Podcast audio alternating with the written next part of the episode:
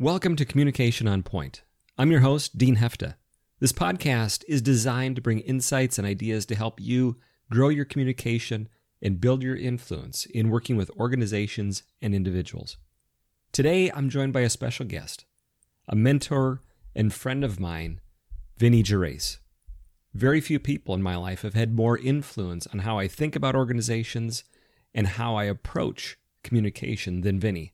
Today, we talk about insights on how we need to be thinking about change when it comes to our organizational culture and our individual style when it comes to our approach as leaders.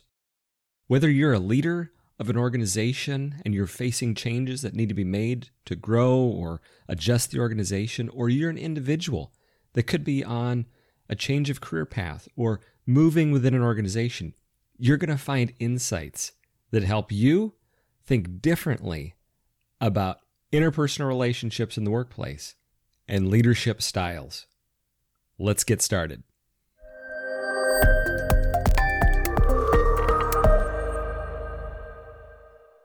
Vinny Gervais, welcome to Communication on Point. I'm so excited to have you and talk with you about uh, some really important topics today. Thanks for having me. So, one of the things, as I'm talking with business leaders the past several weeks, uh, with all the changes that we're facing, each business, depending on the industry they're in, are, are facing some sort of a change, whether demand is up and so they're having to grow, or demand has gone away and they're having to do a lot of reorganization, or how they even do their work. You know, there's all this expansion, and contraction going on. And when we deal with that, certainly the structure changes, maybe I get a new boss, you know, the whole organization changes, and that really affects how we communicate. That's what I'm hearing from people in different businesses is just this whole structure of how we communicate is changing. And I wanted to hear from you what are some things as a leader that I need to be thinking about when it comes to organizational changes and communication and what are some things that I need to know? Sure, and that would uh, that would affect not just your boss relationship or changes in leadership above you, but actually uh, it could also affect the way your organization interacts with a supplier or a vendor or a customer because their organizations are changing. And so you may not have the same relationship that you had before. You may be relating to a new person in their organization or a person that was the boss of the person that you used to deal with so yeah, it's going to affect uh, a lot of dynamics uh, interpersonally.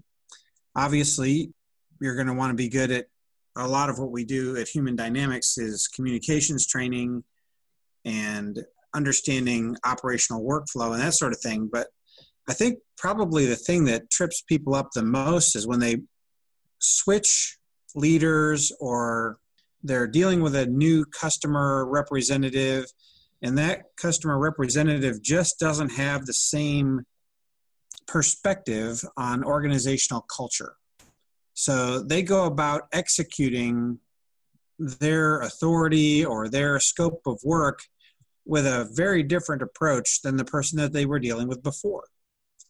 And this takes me in my thinking to the work of Dr. Charles Handy and the four dimensions of organizational culture because when we teach the four dimensions of organizational culture from a human dynamics perspective what we realize is that every leader has a instinctive de- default when it comes to organizational culture. You're, you're either a power culture person by your instinct or you're a role culture person by your instinct or you're a task culture person by your instinct or you're a personnel culture person by your instinct.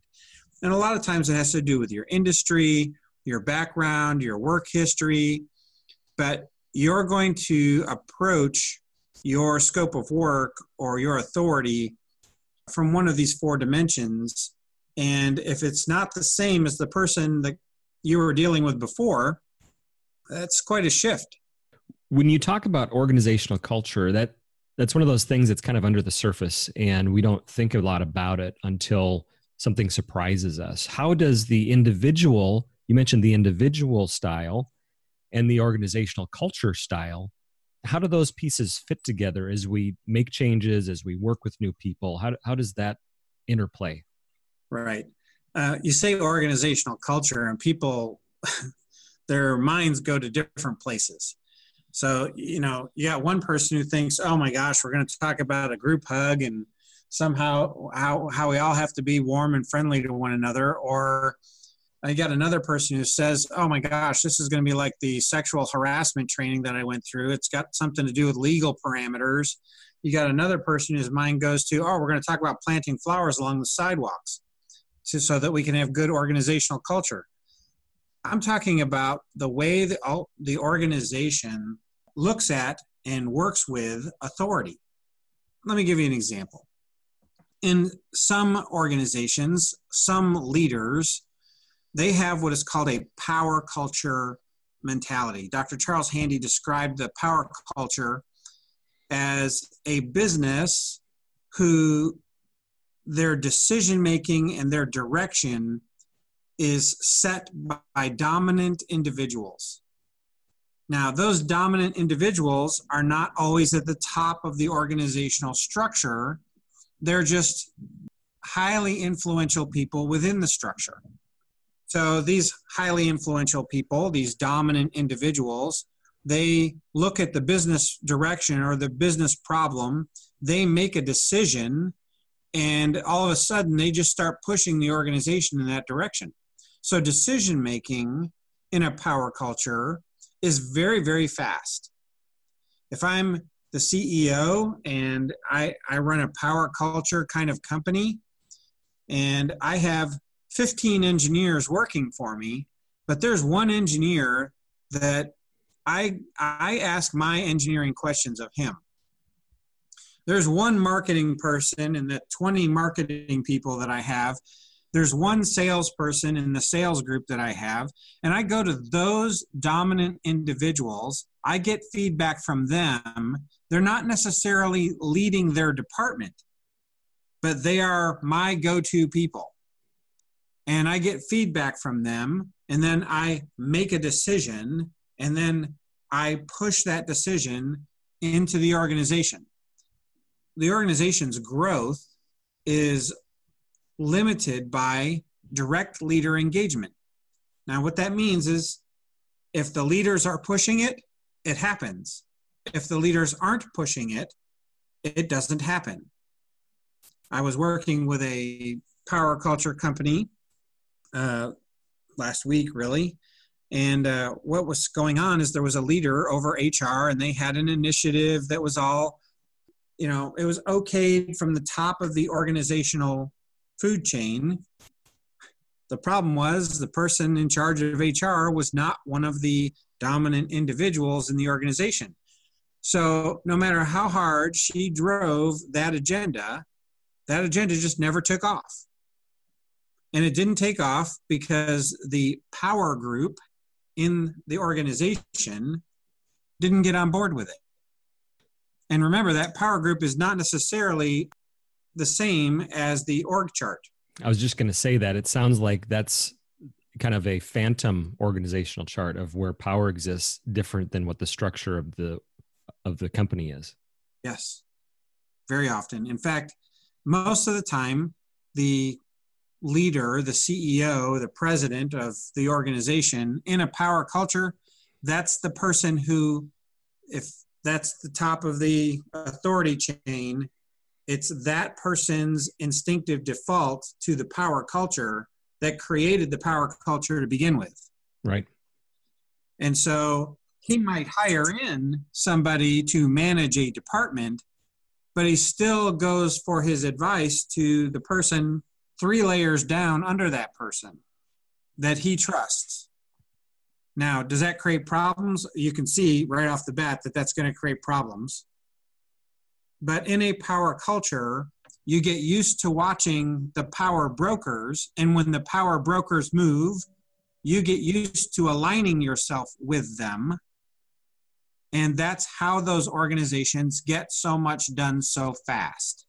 They're very fast paced organization. It's a it's one of the hallmarks of a power culture is that they can turn on a dime.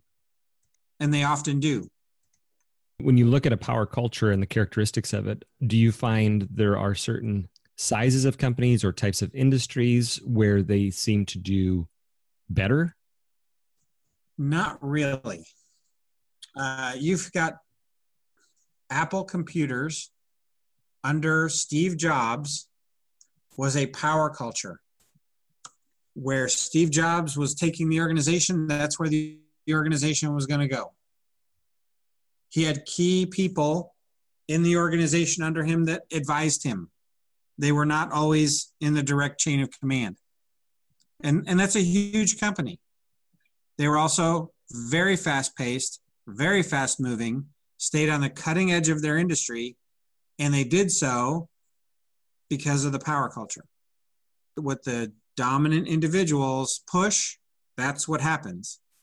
The other agendas, while very well meaning, very useful, very profitable, etc., etc., etc., can go by the wayside.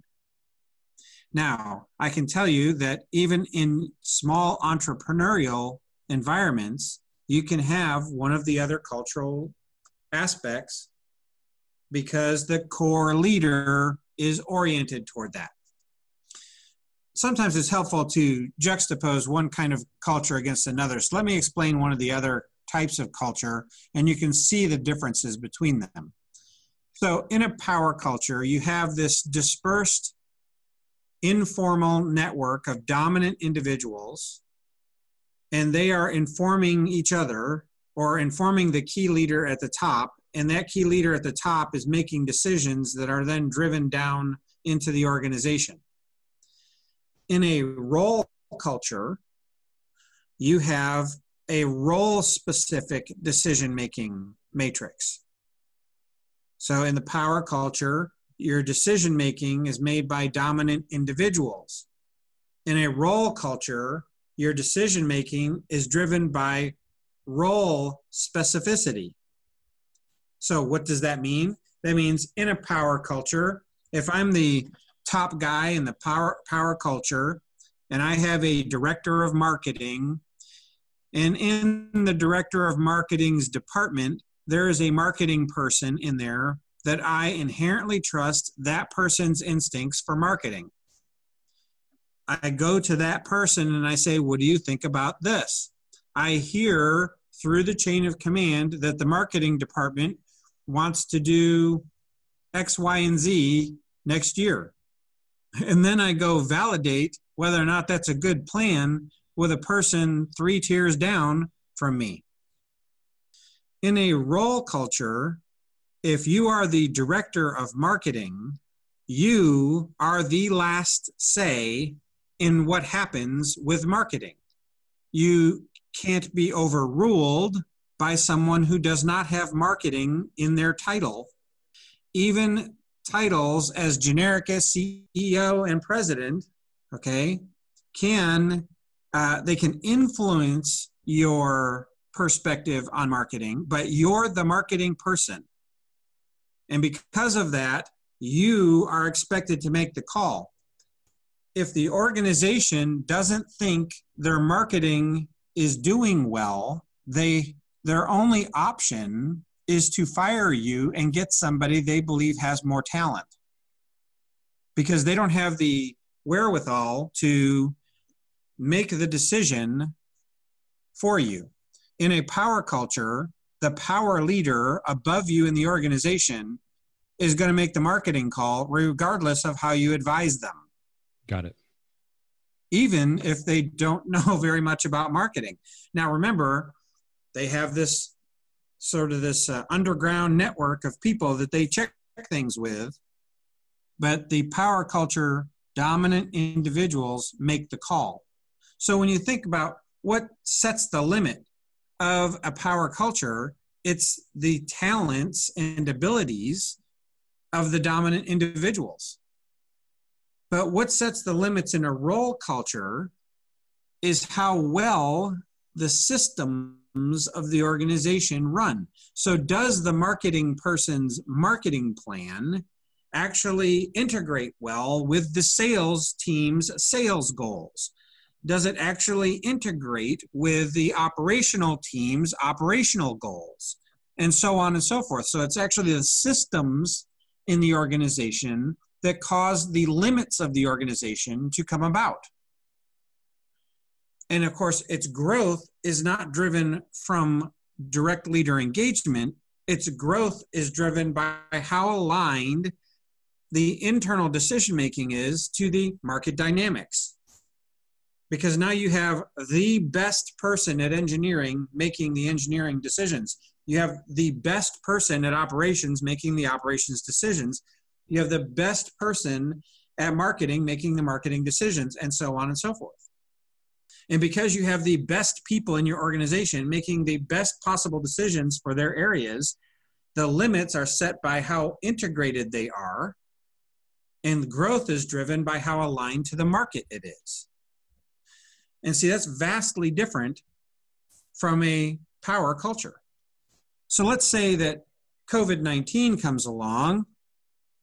You've got a, a vendor who his business is exploding and he's promoting people and all of a sudden the person you're dealing with who used to be a power person is now suddenly a role person see in the power per when, when you were dealing with the power person that power person would say yes or no on the spot and you would have a deal the role person has very restricted authority it's restricted by his role title and usually there are checks and balances. So role oriented cultures tend to be quite a bit more bureaucratic.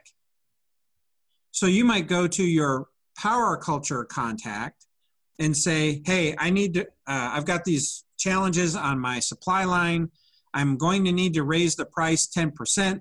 You work it out with them. They say yes, it's a done deal. In the role culture, they say, well, we have a contract. It stipulates this is the price for this length of time. It actually has a clause in it that says you're going to pay this penalty if you, you don't get it to us for this at this rate in this time period. And I don't get to change the parameters of that, so you, you can't raise our price. Oh, but you can raise it next year because our budgeting process starts in about two months and it's three months long, and I can put that in as an increase for next year. I do have the authority to do that. Well, that's a vastly different culture that you're facing. And that's just two organizational. And yeah, there's two more. And as as you're talking, I'm thinking about people who maybe have worked at a company for the first three or five or ten years of their career, and then they're approached by another company and they make a change. And within a few weeks or or maybe a month, they realize this is a completely different environment than I thought even right. existed. Like they didn't even conceive of it. And it's probably these power structures or role structures that they're encountering that are yes, so different the, for them. The four dimensions of organizational culture, you will be, if you switch from one organization to another and they don't use the same dimension of organizational culture as their dominant dimension, you're going to notice and you're going to notice really fast. Like within weeks, you're going to notice Got it. So tell us about task. Okay. The task dimension of organizational culture is actually short for task force. Okay. So there are entire organizations that work on a task force level. I will, I'll juxtapose this for clarity's sake against the role culture. So I mentioned in the role culture, you'll have a director of such and such, let's say marketing. In a task force culture, a task force of some marketing people, some non marketing people will be gathered together to determine the marketing plan for the next year or to determine how to approach a particular uh, company if it's in sales or a task force will be pulled together for how to create an operational improvement if you're talking about that department or that function. But the entire organization is organized into task force, task forces. Now, what this means is that you only have authority for as long as your task force is pulled together. So that task force might be related to a, a, certain project or some sort of accomplishment that they've been organized for, and then they at the end of that disperse and maybe get on a new group that's working on a project. Is that Yes. kind of the dynamics? So I'm in Wichita, Kansas, and there is a a lot of uh, airplane building kinds of companies here, and many uh, of those companies have strong task force cultures. So they might be looking at an adaptation for a plane, and they'll pull in a person who's good at regulate uh, FAA regulations, and they'll pull in a set of engineers on different disciplines and they'll pull in some project management people and some finance people and some marketing people. And that's the task force that's going to lead that endeavor. But as soon as that endeavor is over that task force is broken up. In fact it might break up earlier than completion just because the majority of the work has narrowed down to two or three disciplines they send everybody else into other project groups so, for the most part, you see the task force culture in a business that views its business as a series of projects. So I'm thinking about construction companies and software companies that are developing software and uh, manufacturing projects, things like that. So that would that be a natural kind of thing you'd encounter in those environments? Take construction, for example. You might find a power culture in a construction company. You might find a role culture in a constru- construction company. You might find a task culture in a construction company. It really comes back to the core leader. Whoever the core leader is, they bring their default toward organizational culture to bear on the organization. And eventually it shapes the organization into a, a version of them. So any organization changing out a C level executive should really be asking itself does the outgoing person and the incoming person have the same default when it comes to organizational culture? Or are we going to see the shakedown happen? Maybe we need that. Maybe we need the shakedown to happen because what happens when you pull out a power person and you put in a role person, you're going to get an enormous amount of structure. You're going to get an absolute level of discipline and authority. What happens when you switch out a power person for a task person or a task person for a role person? There's a shakedown as it comes works down into the organization and a resistance to it. If your organization has been operating in a comfortable fashion under a power broker person, and all of a sudden you bring in a role oriented person, and people don't have access to instantaneous decisions, they don't have access to the same information that they had before. They're left out of certain conversations because they were a power broker in the system and now they're they have a role function. They it looks bureaucratic and it looks slow and they start criticizing the organization because they don't feel the same levels of esteem. This is a big deal. Right. A lot of turnover. Typically, uh, within six months, you start seeing con- conflict that's turning into combat. If they don't resolve the combat within 18 months, you see people exiting the organization, sometimes quite a bit faster. So I, I, met, I talked about the power culture and the role culture a lot. Let me finish uh, outlining some of the task culture things. So it is a organizational task force culture. It's fast paced, but in pockets. So the speed is isolated to the task force. So what's really happening is what is driving organizational growth is the individual ambition of the people in the task forces. I'm picturing squads of SEAL teams going out to execute missions. And and you're you're entrusting them to make the decisions and they, they need to make and get the job done and and go with it because they've been extended the authority Yes. that they need. And some of those groups are going to charge through the front door. Some are going to be far more subtle. Some are going to use guerrilla tactics. Some are going to use sniper tactics.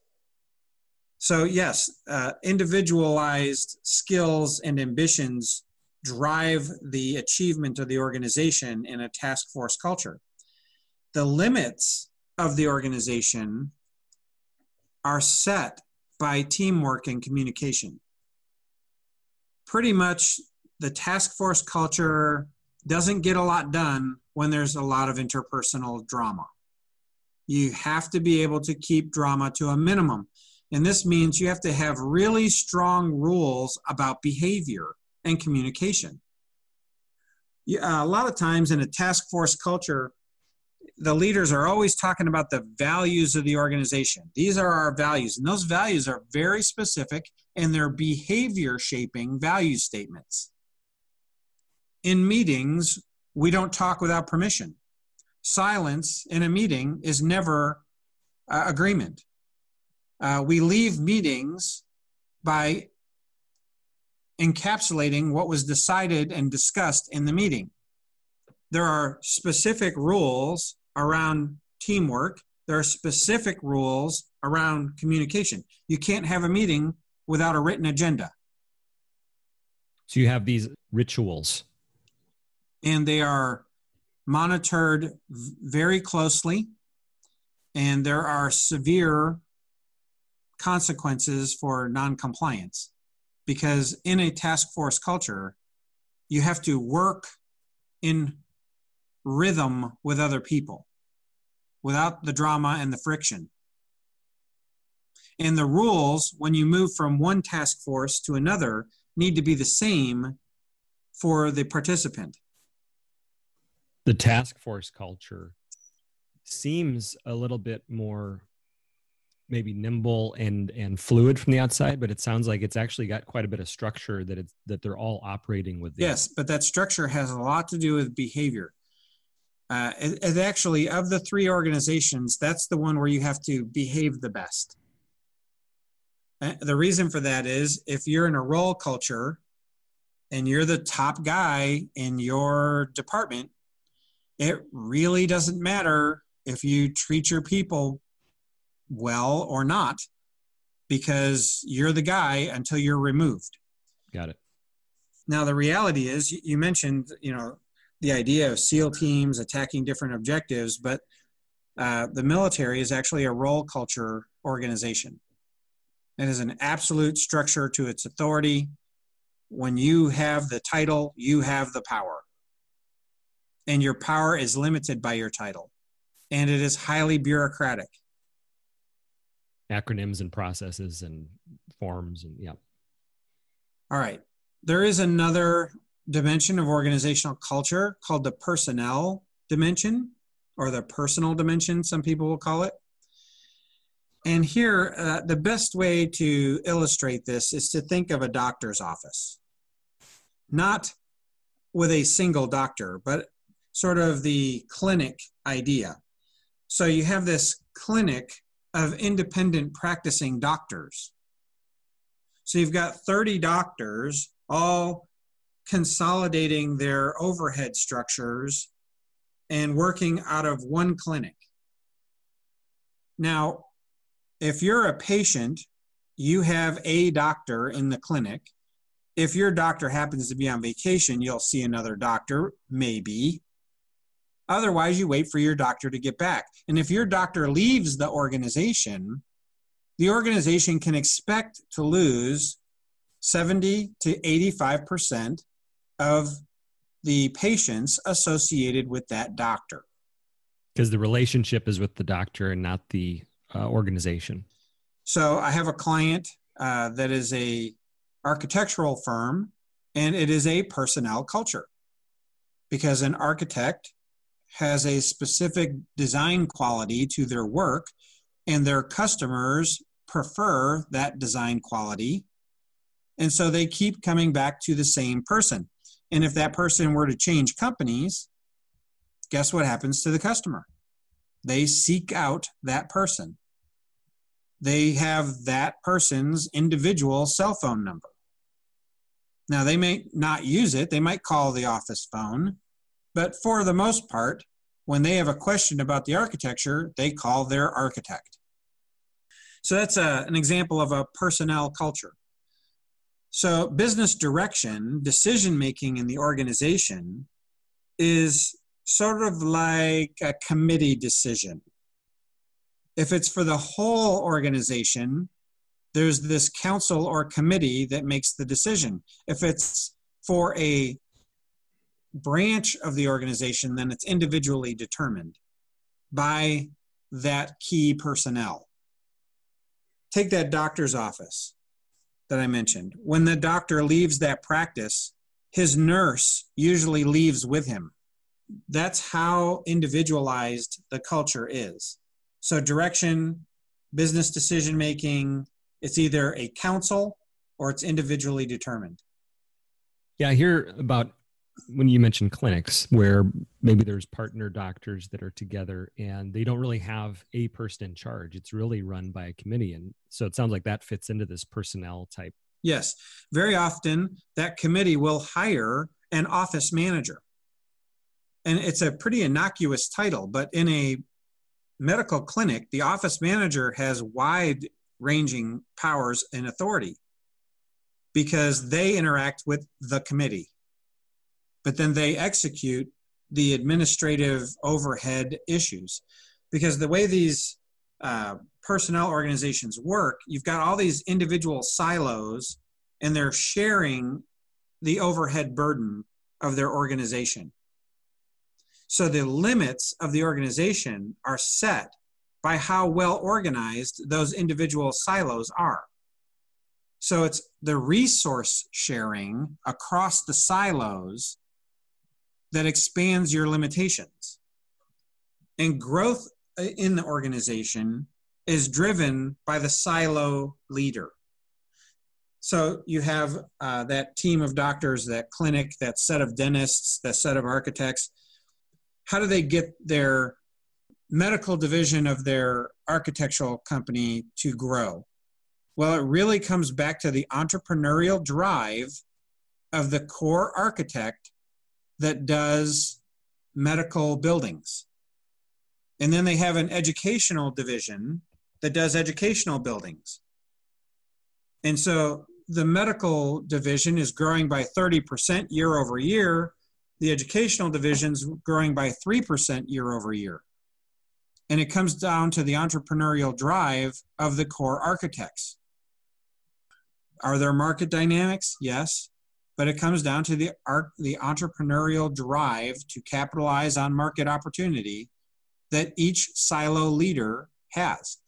So you can see in the four dimensions of organizational culture, you've got four very different decision making, directional decision making processes, four very different kinds of organizational limits.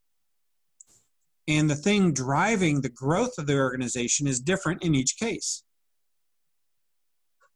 And all of a sudden, you're dealing with the same vendor, but you're dealing with a different person, and every leader has a default to one of these. Now, why do they why did Dr. Handy call them dimensions rather than styles or something like that?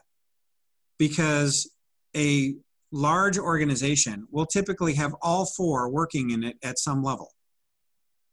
At least the first three power, role, and task the personnel culture it is more specific to certain industries but not always. So you got the a company might have pockets of power culture and pockets of role culture and pockets of task culture. And what you're going to find is that creates an enormous amount of internal conflict so, in the work you do, in the work I do, where we go in and we evaluate where opportunity lies, even within the existing market space of a company, waste is what we're looking for. What is wasted effort and wasted time and wasted money? And how can we remove that waste? And one of the key things an organization can do is decide what kind of culture are we really going to have because when we have one style of culture, we're going to move with less waste.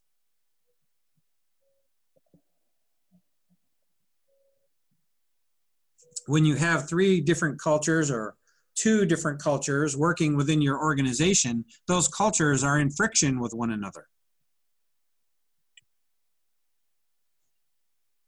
Well, and and what I see is the greatest source of friction is when you bring in very high level um, decision makers, executives in the company that are maybe newer to it, and they each subconsciously are bringing with these very different views on what where power should lie and what the roles should be and how decision making should happen. And that conflict at the top yes is, it is.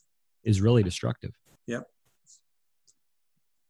The man hours of productive work lost to this kind of conflict I, I would hesitate to say i wouldn't hesitate to say that 10% of the man hours in any given organization is lost to this kind of conflict. Sure. And would you say that because we don't we're not communicating about it we're not talking about it because we don't really have the language? What i see with this model is it gives us a way of understanding how these different pieces fit together and what makes them different. And once we have that language as leaders or as individuals in the organization to understand how this is happening we can more easily talk about it and when when maybe change is happening or a shakeup is happening we can be more conscious to discuss it uh, how, do, how does that fit into these moments where we're, we're dealing with changes? Or I think about mergers and acquisitions and, and all of those types of things. Well, this is why I teach this as part of the capstone class in the leadership development program that my organization offers. And we teach that capstone class to the highest level of authority in the organization before we'll teach it to anybody in the organization because there are things in that capstone class like this that the top leaders of the organization need to know. I was working in an organization not that long ago that had a power culture guy as the CEO, had a role culture guy as the president, and has a task culture guy as their CFO. The power culture guy would get his uh, network of moles to give him information, he would make a decision, hand it to the president of the organization, and say, execute this. That guy would appoint somebody to a position of leadership and say, you're in charge of this. You are the man for the, you know, this this is the marketing aspect of that plan and you're in charge of it. And this is the operational part of that plan and you over here you're in charge of that. And here's the sales part of that plan and you mr sales guy you're in charge of that. And the task force culture guy is saying but he only has 2% of his available time for that program. How in the world is he going to push that? We need a task force to do this with that's completely dedicated to this initiative you can see how much conflict that can create what I challenge those leaders to do in the capstone class is to understand their default and then to choose amongst themselves how their organization is going to function. Because just because it's your default doesn't mean that's what you get to go do. The organization has accountability. When they look to the most accountable body of people in that organization, how does that body of people expect them to operate? And if it's the role culture that that body of people expects, then your power culture guy and your task culture guy are going to have to make some adaptations. Okay, I got a question here. Let's say there's somebody that's in charge of um, a department within an organization. She's been there a while, been successful, and because of the org- reorganization that's happening, she's been asked to move to a slightly different area, maybe a totally different department, but she's bringing her expertise and her experience and leadership to that department. What are some of the things that she should be asking about or understanding before she goes into it, or just to get a better understanding of uh, how to make that type of a transition more effective for herself and for the organization? First of all, she is not in the personnel culture because whatever she's leading isn't what she was leading before.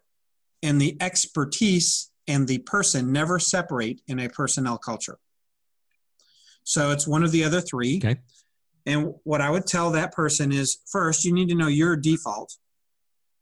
Are, are you a power person? Are you a role person? Are you a task person?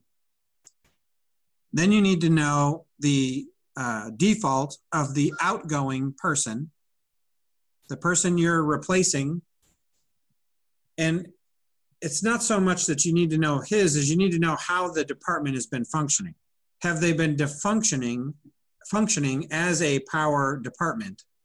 Have they been functioning as a role department? Have they been functioning as a task department? And here's the truth.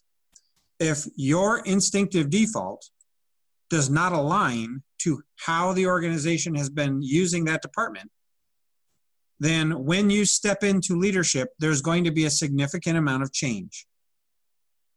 You're going to have to be able to explain that change to people. You're going to have to get them to align themselves with the new methodology. So let's say that this lady that you're talking about, she's a, a role culture person and she has uh, been moved to this department that has been operating as a power culture department. The decision making process with her is going to be slower. It is going to be why uh, it's going to collect information from a broader group of people and it's going to collect that information and make that decision through the chain of command, not apart from it. That she's going into a department that has historically listened to what the leader wanted and then agreed to it. Not a lot of independent thinking. Okay? That's what they're walking into. A very execution oriented culture, just do it. Watch for it. And when you see the leader leaning in one direction, then you put your weight behind their tilt. That's a power culture. Because the way you achieve anything in a power culture is to get behind the leader. If you're blocking the leader's way or obstructing the leader, you're usually pushed to the periphery or out of the organization. So, how many people are really doing a lot of independent thinking in a power culture? Not very many. In fact, uh, I've heard a lot of power culture leaders say, I don't get it. Every decision floats up to me. That's because you feel the freedom to overrule everybody's decision. So they just wait for you to make it. Right. Why go through all the decision making if it's just going to get changed later? Wait for it to get made by the person who has the power. In a role culture, uh, every person that leads a tier of people, has decision making rights, they have scope uh, to their decision, they have content to their decision that they are expected to be the masters of. But that takes a long time to establish. So it can seem slow and bureaucratic. So, in looking at, at her moving into this role, it sounds like there's some clear communication that has to happen with the team that what I'm thinking is focused first on her being able to articulate that she understands how things have been getting done in that department in that area and then also be able to describe and establish expectations of how she will be moving the department or how, how what they can expect for her style of that department. Is that a, a fair approach for somebody taking on that type of role? Yes. In fact, she needs to understand those things in three specific areas directional decision making, organizational limits, and what drives achievement. If she's a role person coming into a power culture, she she has to understand this this entire department has been trained to watch for my ideas, okay, my likes and dislikes, my uh, opinions and perspectives, and then chase after it, whether it's the right thing to do or not. Because in her mind, the right thing to do is look at the market dynamics. That's what drives growth, align to the market dynamic. But in a power culture, that's not what drives growth. The instinct of that power culture to capitalize upon an immediate achievement even if it's cutting their nose off despite their face. Uh, that's what the entire department has been trained to do. So she's going to have to retrain the department to understand, to look at the market dynamics to determine where to go. She may have leaders that simply don't know how to make those decisions. She'll have to change them out. What she can expect is that systems and systems innovation, which is the the thing that creates the very limits of what a role culture can do, are probably going to be non-existent in the power culture. Systems and systems innovation is very refined in the role culture, but it's often non existent in a power culture. So she comes in expecting there to be one way to do something, and there's seven ways to do that thing, each one of them led by a different dominant individual. So, again, organizational limits, organizational growth, and then decision making. She's going to have to understand I'm, I am bringing in a different culture with me. They obviously want that cultural impact because they're putting me over this. Okay, because I did the role culture thing in this other department. They really liked it. They're putting me over this new department. They're expecting the same kind of results. So they want the role culture in the new department, but that's not what she's walking into. Right. And again, she's got to remember that every sub leader has an instinct for one of these cultural perspectives. I was in a power culture organization uh, about two months ago. They had an engineering department led by a guy who was a personnel culture person. Every, in his mind, every engineer should have been able to engineer every, should have been able to do every type of engineering. Hmm. And that's that's that, that doesn't even compute in the world of engineering. Right. You have electrical engineers and you have civil engineers. The civil engineer does not do what the electrical engineer does. And yet he expected, and what he actually said, engineering is engineering. And he himself was an engineer. But being a generalist type of person, being a personnel culture kind of person who always worked in firms where the engineers were really they were always engineering consultants. They were he was never a, a, line engineer in an organization. He was always an engineering consultant. Got this big name for himself in engineering consulting got hired into this company that was a power culture it was a complete misfit so you can see where understanding organizational culture is going to affect promotion it's going to affect uh, hiring decisions, firing decisions. What, what happens if you're in a power culture and you fire a power broker? There's an absolute hole in your organization and you can't get around it until you replace that person with a new power broker. Right. And that doesn't that's not related to their experience or their knowledge or anything like that. Their decision making style, their way they drive achievement, the way they get people to listen to them and do the things that they say and you can't you can't get anything done and when you have a strict power culture and then for whatever reason you lose one of your power brokers it's like losing a limb it's like an amputation more than a firing so yes it affects hiring but it also affects firing and in today's market where you have organizations rapidly changing size, whether they're rapidly expanding or rapidly contracting, or just trying to hold their own, understanding organizational culture and unifying their organizational culture is going to help them become more efficient. What's something as uh, as a leader, as I face making different changes in the organization? It could be with how we're structured and organized. It could be the size of us, moving people around in different roles what's something that when we look at all, all that you've shared, all of these insights, that I need to keep in mind as I move forward from here, whether it's two weeks from now or two months from now or a year from now, what needs to stick in my mind as I face those types of decisions?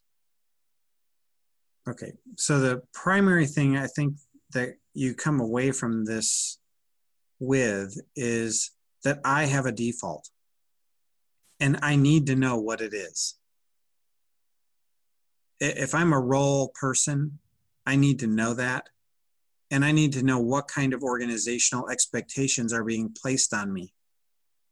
If I'm a role person working under a task force person, I'm going to get dissatisfied with certain things, like when they keep switching me from one team to another, and I don't have the same people under my authority all the time.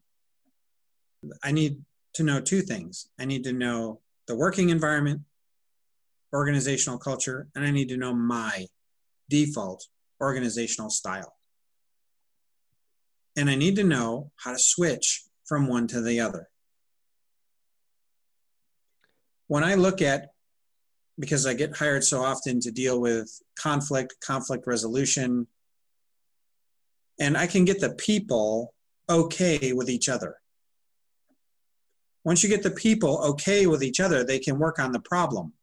This is the first problem that they encounter almost every time. It's so consistent. You've got different organizational dimensions controlling the organizational culture. And sometimes the people that were having the conflict because of it aren't in a position to change it. So they need to learn the adaptation skills. Because in that moment, that's the only thing I can control is my adaptation because I can't change the, the organization. Uh, many of them can't. They're not in positions where they can. They don't have that kind of influence or authority. And the ones that do, oftentimes they're the source of the culture, so they really don't see a problem with it. Some of the wisest leaders I've ever encountered in business have understood their organizational preference, but they understood that their industry and their company needed to use a different one. And so they led a culture they did not instinctively understand. But they managed their internal anxieties, they calmed their tensions, and they dealt with that internally. And then they led in their organizational culture that they determined was best for their industry, best for their company, best for the people in it, best for the customer. I remember a power culture guy out in California that was that basically made the decision the company needs to be a role oriented company. Our investor group our customer pool our vendors and suppliers a lot of them a lot of those different organizations are role based cultures. We probably need to get aligned to that to fit into our network of companies better.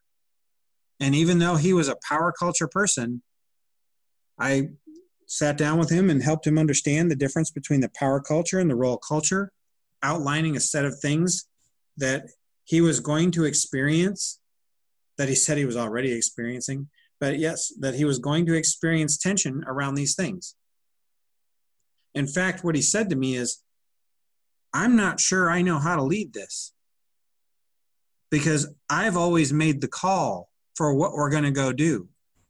You're telling me that it comes from subordinate people, that where we're going to go next is going to come from marketing.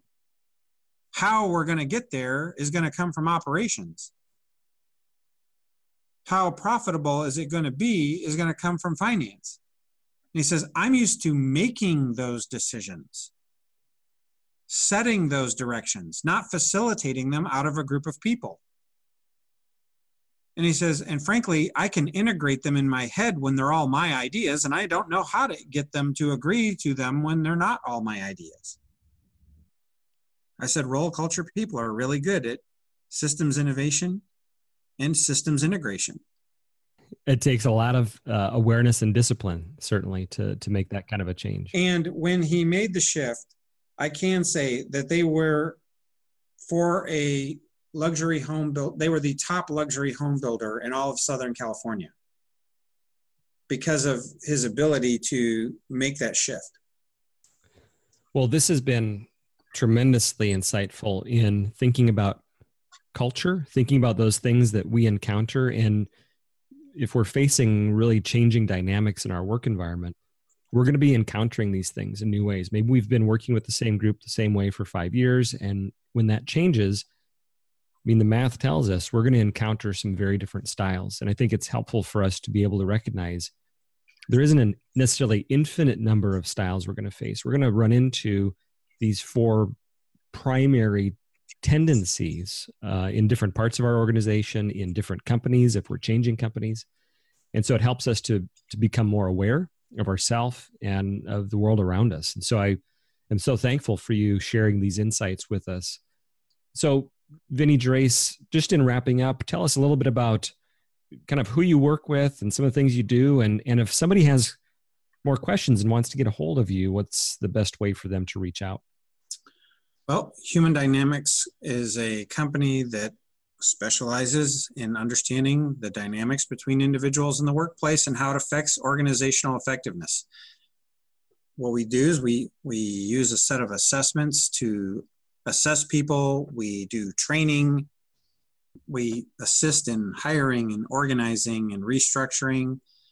We're basically a consulting organization to organizational leaders who have to understand people to get things done. As far as contacting us is concerned, you can send me an email, Vinny Gerace at gmail.com. So it's uh, Vinny, V I N N Y, Gerace, G E R A C E, at gmail.com.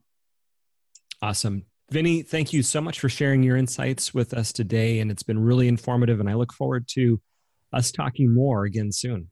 You're welcome. Thank you.